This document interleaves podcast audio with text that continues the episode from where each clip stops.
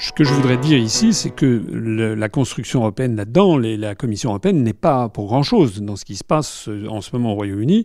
Ce qui se passe au Royaume-Uni, c'est que ceux qui ont perdu le référendum n'acceptent pas le suffrage universel. C'est ça le problème. Ce n'est pas sortir de l'Union européenne qui est difficile. Ce qui est difficile, c'est de faire en sorte que ceux qui ont été battus par le suffrage universel acceptent le verdict des urnes.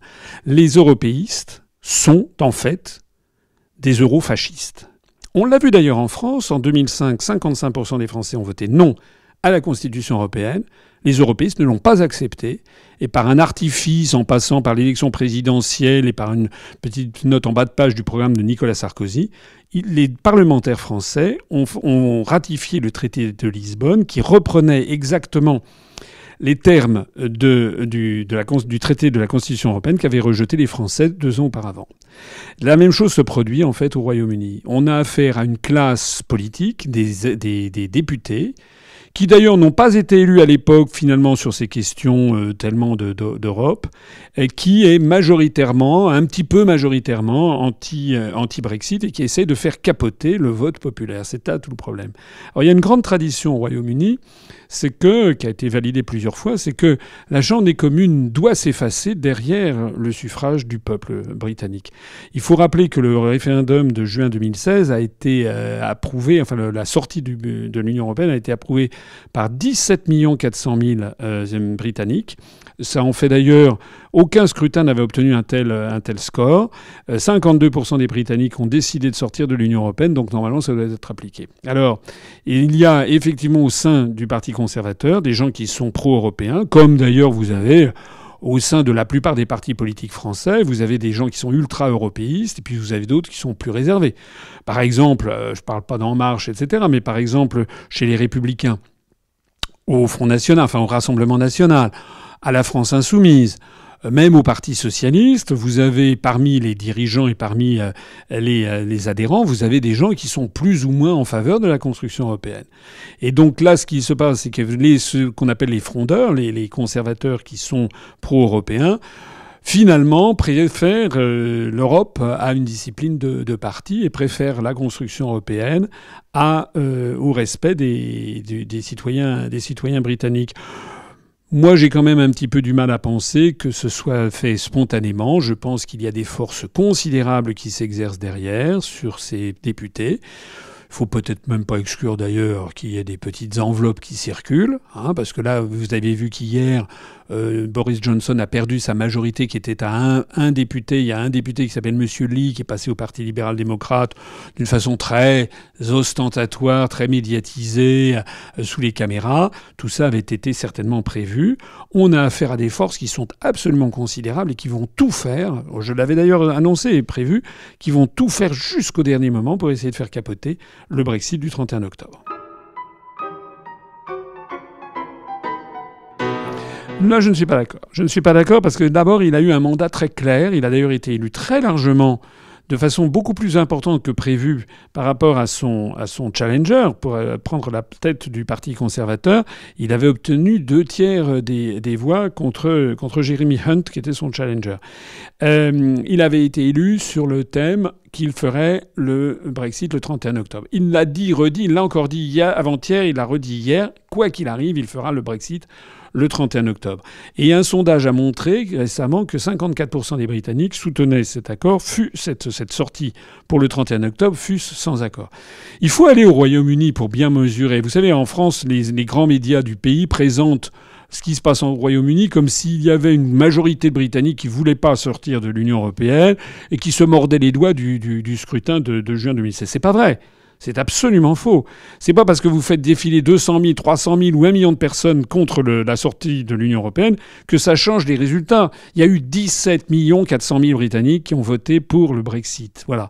Donc moi je pense que Boris Johnson, il est, sur une position beaucoup plus ferme que Theresa May.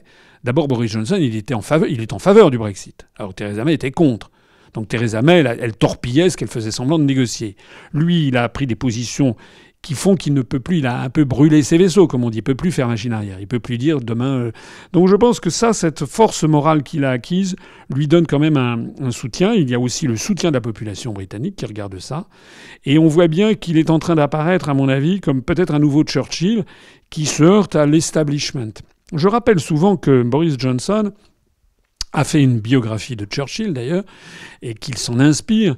Et je rappelle souvent que Churchill, lorsqu'il est arrivé au poste de Premier ministre euh, en 1940, euh, dans son propre gouvernement, dans le cabinet, il y avait des, membres de son gouvernement qui n'étaient pas favorables à euh, une, comment dirais-je, une position extrêmement ferme face à l'Allemagne hitlérienne.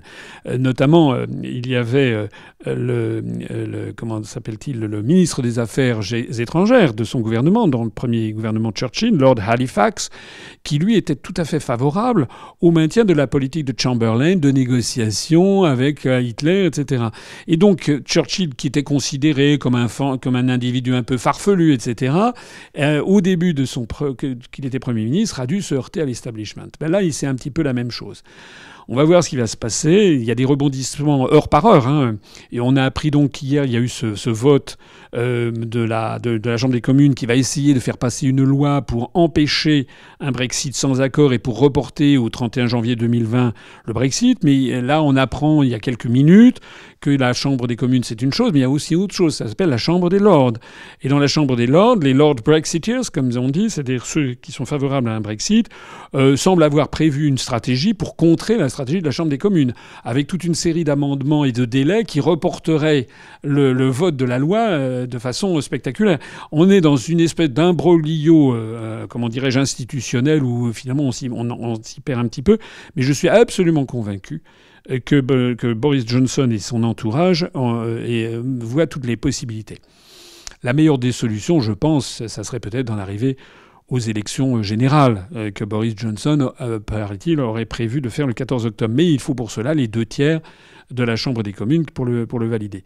Si élection générale il y avait, vous savez qu'on a, eu, on a appris, c'était hier je crois, cette décision tout à fait importante de Nigel Farage et de son parti du Brexit, qui a dit qu'il ferait passer l'intérêt supérieur de la nation par rapport à son intérêt de parti, et que si élection générale il y avait, le Brexit Party ne, mettrait pas de candidat face euh, au candidat du Parti conservateur qui se serait engagé sur un Brexit sans accord.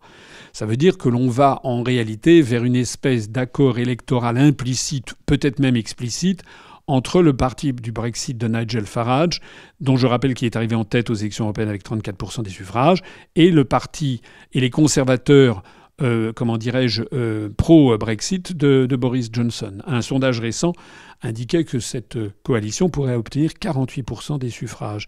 Et vous savez comment se passent les élections au Royaume-Uni Ce sont des élections à un seul tour sur le système dit de winner take all, c'est-à-dire que celui qui arrive en tête, même s'il n'a pas la majorité des suffrages, remporte le siège. Ça veut dire qu'avec 48% des voix, peut-être qu'il pourrait avoir ce qu'on appelle en anglais landslide victory, c'est un raz de marée en faveur de cette coalition qui euh, aurait vu le jour sur l'affaire du, Brexit euh, euh, sans accord. Bah, ça, ça fait partie de la propagande incessante dont sont abreuvés nos compatriotes. Et aussi, les... on a affaire à quelque chose de vraiment très très grave ce qui est en train d'apparaître euh, aux yeux de plus en plus de gens, c'est ce que je dis depuis plus de 12 ans que j'ai créé l'UPR. Au début, on me considérait comme un farfelu, quelqu'un d'excessif. La construction européenne est une construction dictatoriale. On disait comment pouvez-vous dire ça? C'est la démocratie. Non, non, non, non nous avons affaire à une véritable dictature, une idéologie au pouvoir, comme la construction du socialisme. Ça emprunte un certain nombre de points communs à la construction du socialisme. C'est pas les mêmes présupposés euh, économiques. Dans un cas, c'était l'appropriation collective de tous les moyens de production. Dans l'autre cas, c'est la privatisation généralisée de tous les moyens de production et de tous les services. Mais fondamentalement, on a une utopie au pouvoir et qui n'accepte pas d'être remise en question, puisqu'elle prétend avoir, dans les deux cas, la construction du socialisme comme la construction européenne, elle prétend avoir découvert la loi de l'histoire. Sauf que l'histoire, elle a des ruses. La construction européenne, en fait, est une utopie qui va s'effondrer. Et nous avons donc à des gens qui n'acceptent pas cette situation et qui sont en train de transformer de façon maintenant claire et nette la construction européenne en une dictature. Boris Johnson n'a rien fait d'illégal. On, on dit qu'un coup d'État, mais un coup d'État, validé par le chef de l'État, parce que la reine d'Angleterre a, posé son sceau. Euh, j'appelle pas ça un coup d'État. Deuxièmement, euh, il a simplement non pas suspendu le Parlement, c'est un, un, une présentation absolument tendancieuse que de dire ça. Il a simplement décalé le report de trois semaines de la nouvelle législature, comme il en avait le droit de fixer cette date. Et s'il l'a fait, c'est bien parce que ça fait plus de trois ans, comme vous l'avez indiqué, que le Parlement, s'opposant à la volonté majoritaire des Britanniques, essaye de torpiller. Donc c'est le monde à l'envers. ceux, qui, ceux qui ont font un coup d'État, c'est ceux qui, comme en ce moment Jérémy Corbyn à la tête du Parti travailliste, euh, essayent en fait de tout faire pour maintenir le pouvoir dans les mains de l'oligarchie euro-atlantiste, bancaire, financière, qui a pris le pouvoir au Royaume-Uni comme elle l'a pris en France, contre le peuple. C'est de ça qu'il s'agit. Je pense que euh, actuellement nous avons un risque de coup d'État, c'est-à-dire que euh, si euh, les, les, opposants à Boris Johnson arrivaient à leur fin, c'est-à-dire à reporter le Brexit jusqu'au 31 janvier 2020, jusqu'à un accord avec l'Union européenne, en fait, ils essaient tout simplement d'empêcher que le vote de 2016 produise ses effets, comme nous on l'a vu en 2005, entre 2005 et, 2008 avec le traité de, Lisbonne. Sauf que les Britanniques ne sont pas des Français et qu'il y a une tradition euh, britannique de démocratie qui est beaucoup plus importante, finalement beaucoup plus ancrée dans les mentalités qu'en France.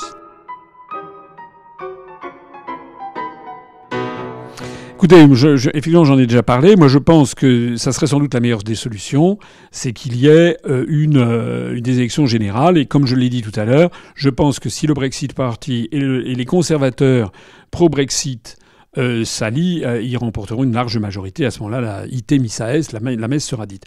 Je voudrais en tirer une conclusion très importante pour ce qui concerne la France. Et d'ailleurs pour ce qui concerne l'Italie, parce que ce qui se passe en Italie présente des points communs avec ce qui se passe au Royaume-Uni on ne pourra pas faire la, comment dirais-je, on ne peut pas sortir de l'Union européenne si on n'est pas clair et net sur le programme. Le, problème de, de, Boris Johnson comme de Theresa May, c'est que le Parti conservateur était divisé entre pro et anti-sortie de l'UE. Ça veut dire que Actuellement, en France, vous avez des partis politiques, j'en ai parlé tout à l'heure, le Rassemblement national et France insoumise, pour parler d'eux, euh, qui euh, passent leur temps à, se faire des sinuosités. Hein. Ils croient plus malin que tout le monde de dire non, on critique l'Europe, mais on y reste, on va la changer, nani, nani, nana. Madame Le Pen a clairement dit définitivement maintenant qu'il était hors de question de sortir de l'Union européenne et de l'euro, que son modèle était Salvini. Mais Salvini, vous avez vu ce qui lui est arrivé, il pensait arriver au pouvoir, il s'est fait, fait dégommer. En réalité, on ne transige pas avec la souveraineté et l'indépendance nationale. On ne peut pas biaiser. Hein. C'est un sujet qui, qui surplombe tous les autres. Vous ne pouvez pas, face à la souveraineté et l'indépendance nationale, avoir un programme chèvre-chou. C'est la raison pour laquelle j'invite toutes les personnes qui me regardent à réfléchir en conscience et à comprendre que la seule vraie bonne stratégie, c'est celle qu'a adoptée l'UPR depuis que je l'écris il y a 12 ans et demi. D'ailleurs, même si nos résultats électoraux tardent à se concrétiser, mais il faut voir comment on est traité. On est traité comme le référendum sur ADP, c'est-à-dire on parle jamais de nous dans les médias. Et ben malgré ça, on continue à progresser, à progresser, à progresser au fur et à mesure que les Français commencent à comprendre que sur un sujet de cette nature, c'est plus un clivage droite-gauche, c'est la priorité des priorités, c'est récupérer notre souveraineté, notre indépendance nationale. Je pense que c'est ce qui est en train de se passer au Royaume-Uni, c'est la leçon politique de très grande magnitude, une leçon historique qui est en train d'imposer Boris Johnson à, en fait à l'histoire du continent.